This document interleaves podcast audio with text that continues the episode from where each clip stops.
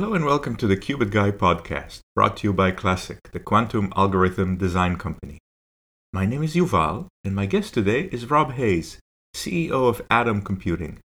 Rob and I discussed the uniqueness of atom based approaches, their go to market strategy, his view on diversity in the quantum workforce, and much more.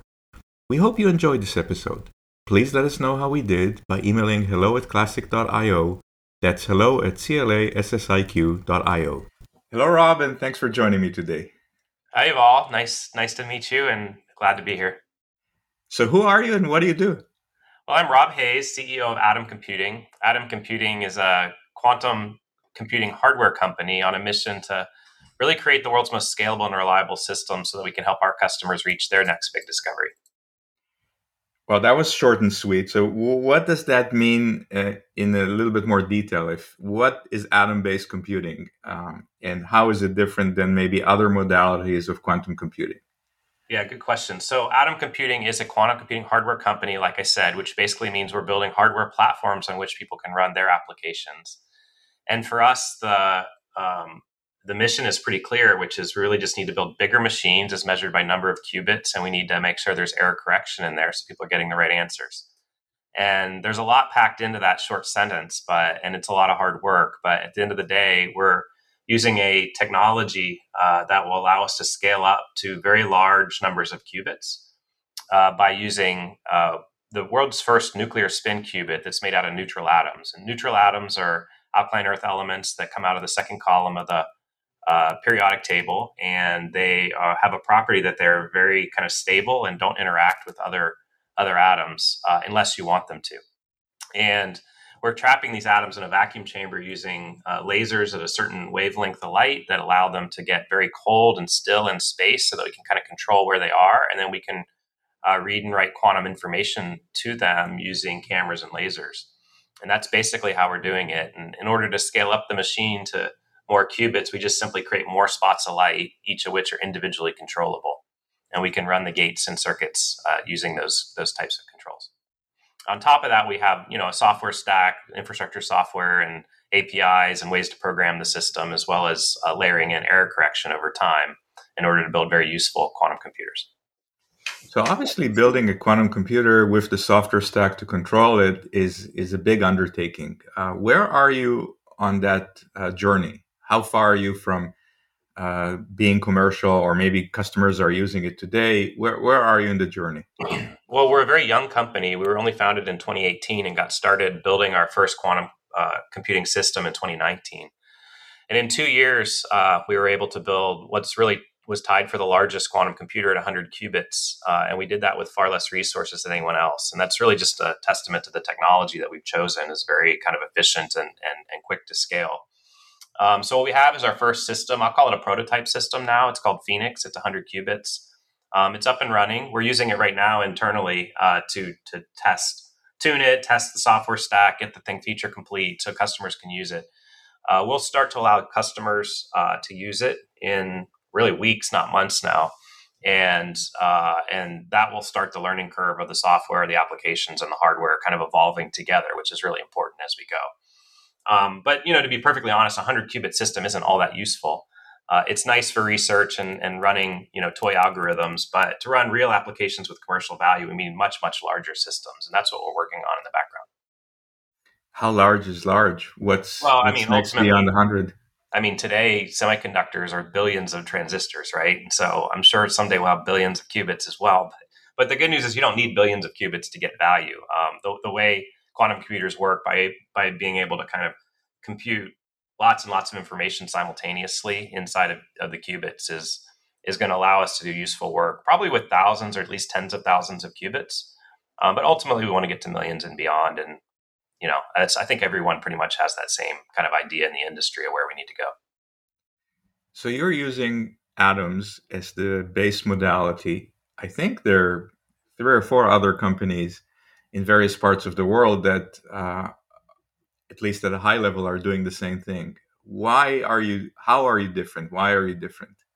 Yeah, I mean, maybe I'll kind of unpack that and answer that in two ways. One is why why are kind of neutral atoms, or what some people call cold atoms, why why are they kind of different or better than than the other modalities? And then and then how are we different or better than than other you know companies working in that in our modality. Um, so first of all, so um, neutral atoms or cold atoms, as they're as they're sometimes called, basically are kind of superior to what the older modalities or the or the modalities have been around longer, I should say, uh, in superconductors and trapped ions. Um, for a few reasons. One is they're not manufactured. We're not manufacturing chips or devices in order to, to build these qubits. We're basically just capturing a natural element um, in a vacuum chamber. So there's no imperfections because each atom is identical by nature, right?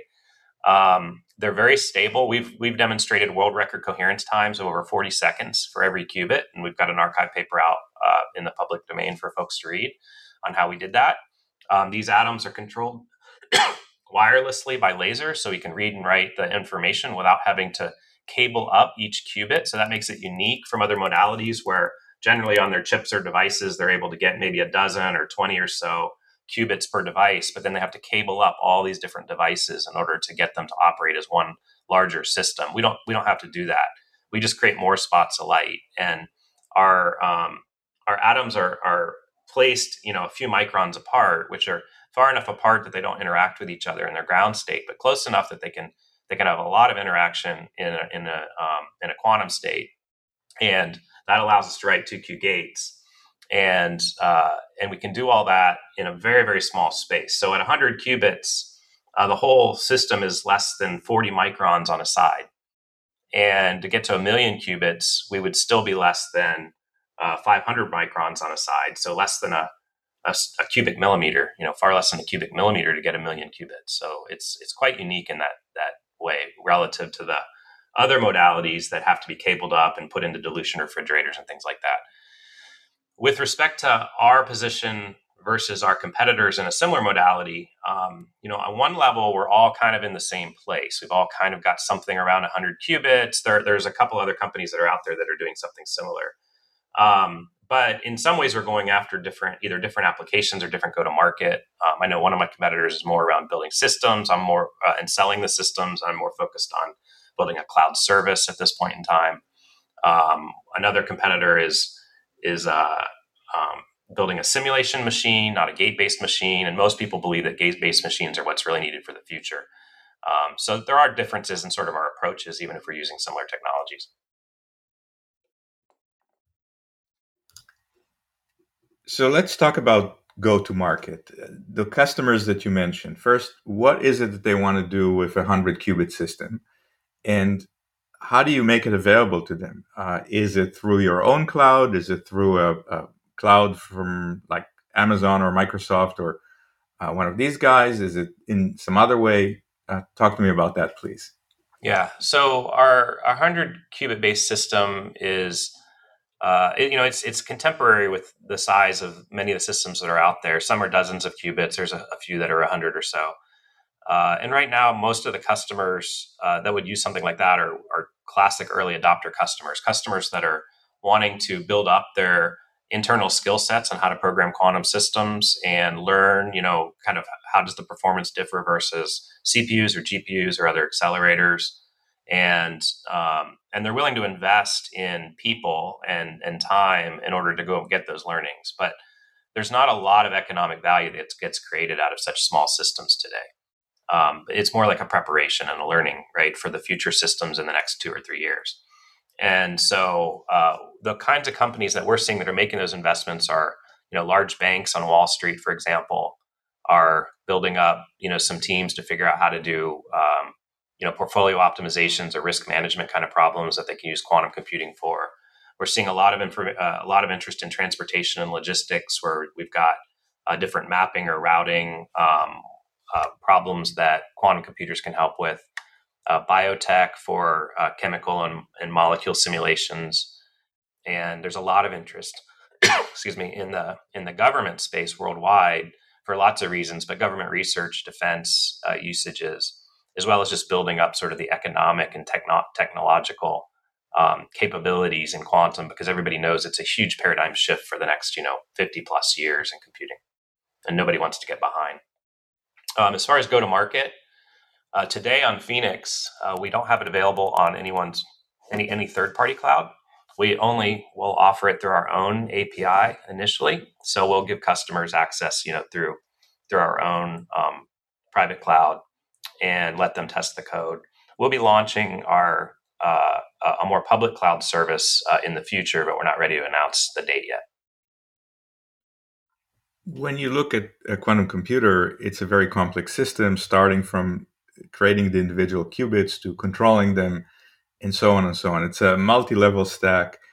Do you see yourself as vertically integrated, sort of like the car manufacturers of, of uh, way back then?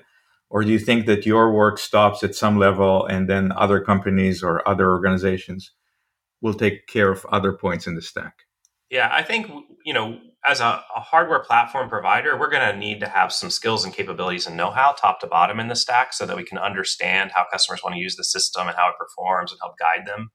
But from a business model perspective, we have much more of a horizontal building block approach where we'd like to partner with software providers and cloud service providers, application uh, developers, and uh, consultants and system integrators, know, all of the above in order to build a basically participate in an ecosystem. And, and our goal is really just to build, like I said at the beginning, the most scalable quantum computers we can with error correction, and then let our partners uh, invite the customers and help the customers program them to do whatever applications they want. You mentioned that the early customers are experimenting, the essentially writing toy models because perhaps with you know 50 or 100 qubits they're not going to get anything that they couldn't get done on a classical computer at what size of a quantum computer or what other parameters whether it's fidelity or connectivity or gate set or anything like that do you think that people will get true quantum advantage yeah, I mean that's the billion dollar question you're asking right there, and and uh, you know I don't know that I have all the answers on on you know what is going to be the killer app on a thousand or a ten thousand qubit machine in the future. Uh, but what I hear from customers is there's lots of ideas on what people think that they can use, um, you know, these systems of these scales for. And one of the things that um, we're doing, and, and with partners and others, is really trying to map out uh, some of these use cases of interest that we're hearing from customers onto how many you know qubits or circuit you know how big does a circuit need to be? How deep, deep does it need to be? How performant does it need to be in order to provide value versus what they could do on a classical hpc cluster for example and um, it looks like there are some early use cases that will have you know economic value in the i'll say 1000 to 4000 kind of qubit but again these will be um, early adopter use cases. They could be big, like big financial services ones, big pharma ones, for example, machine learning in, cloud services. Um, but as we scale to you know 100,000 and, and a million and beyond over the coming you know years and decade, um, you know I think a lot more applications are going to get written, a lot more use cases are going to uh, fit in those class of systems or size of systems, and um, you know we're we're we're going to do everything we can with our partners to help our customers discover the next killer app that probably no one's even thought of yet, to be honest. I think that uh, one of the issues that people talk about is the workforce issue. I saw a slide from McKinsey. I, I hope I remember it correctly that in a couple of years there will be 10,000 open jobs in the quantum computing industry and maybe four or 5,000 people that can do it. So there's going to be a huge, huge shortage what do you think about that, and and what do you think should be done to close that gap if it exists? Yeah, I think um, it, is going to be a problem today. That the market and the kind of industry is small enough that you know it's probably not an it's not an immediate problem that we don't have you know like millions of people that have the right skill set, but but it is scarce today, and so there's definitely competition for talent you know, for us, what are we looking for? Number one, it's technical talent, right? Engineers, physicists, software developers, um, of lots of different disciplines, right? Because we're building a complete system. So, you know, think of any engineering discipline, it's probably somewhere embedded in our system. Um, and so we, we are attracting, you know, we have over 20 PhDs. We're a small company, but we've got lots of PhDs. We're over 80% engineers. And like I said, multiple different disciplines. So we need to, in our company and the industry at large, attract talented engineers who want to come into a nascent en- uh, industry like quantum computing and bring their talents to help us, you know, make it real. And then there's also the business, you know, the business hires and the and the administrative and all that. And and you know, when you're building companies in an industry, you need all disciplines as well. It's not just technical. Technical is number one. That's going to be the the the majority of the of the jobs, but we also need you know finance and marketing and business development, sales, and all the other disciplines. And you know, at Atom I think we're very I feel very blessed that we've been able to attract really good talent. Um, we've got an amazing technical team uh, that Ben Bloom and Jonathan King, who founded the company, started to build you know two three years ago. and we continue to get very high caliber resumes flying in, which is really nice. Uh, and then we've started to build the business team to go to market. We just hired Denise Ruffner, who has experience at IonQ and IBM Quantum. Um, so she's very uh, uh, well connected in the industry and very talented. Um, and and Justin Ging, who we hired out of Honeywell uh, Quantum Systems uh, recently, and he's going to be our head of product. And he's got a lot of experience at both semiconductor companies as well as um, quantum systems companies in defining products that customers love. Um, and so we're really excited to have that team on board and start building out the business side as well. Uh, I think that the next big challenge for us, in addition to just skill set, is uh, is diversity. We're, we're not where we want to be on diversity. Uh, when you look at the applications that quantum computing is going to have, uh, it's going to touch many different people around the world, and many different uh, you know types of industries, and eventually consumer life. I don't know how that'll do that exactly, but but we know it will. And we want those products and services to represent the people, and we need more diversity of thought and experience and background and culture um, in in the industry in order to to discover those applications and make sure that they have great user experiences that people around the world love. And so that's something that we at Atom Computing are really trying to dedicate ourselves to is attracting a diverse workforce. And that's going to start with education and sponsorship of interns and things before people actually walk in the door you know and send us a re- resume. We're going to need to make sure we attract them a diverse set of people into the industry at large as we get close to the end of our conversation today i'm wondering as ceo what keeps you up at night is it uh, overhyping quantum computers and there'll be a quantum winter or is it funding or is it people what's the thing you're most worried about um, that's a good question. I, a lot of people talk about this quantum winter. I don't buy it. Right? I, you know, we're at the we're at the ground level of building quantum systems. We're, we're basically cap, you know, we're capturing atoms and we're turning them into quantum computers. It doesn't get any more elemental than that, right? And I'm very confident in our roadmap and our team in order to go do that. And as long as we continue to scale the systems at the pace that we we know we can go do, uh, I don't think there'll be a quantum winter. So that doesn't worry me. Uh, I don't I don't worry too much about funding because if we execute to the roadmap, I know the funding will come. And uh, so what I really worry about is building building a team, competing for the scarce talent that's out there, attracting the diversity like I just talked about, and executing to our technology roadmap at a pace that really kind of sets the pace for the industry. To be frank. And that's what I get up to do every morning. And that's what I guess maybe keeps me up at night is how can we go faster? Excellent. So, Rob, how can people get in touch with you to learn more about your work? Yeah, love love to hear from potential customers, partners, employees, anyone that's interested in following our journey. Uh, you can follow us at atom atom-computing.com. Very good. Well, thanks so much for joining me today. Thank you. It was a lot of fun.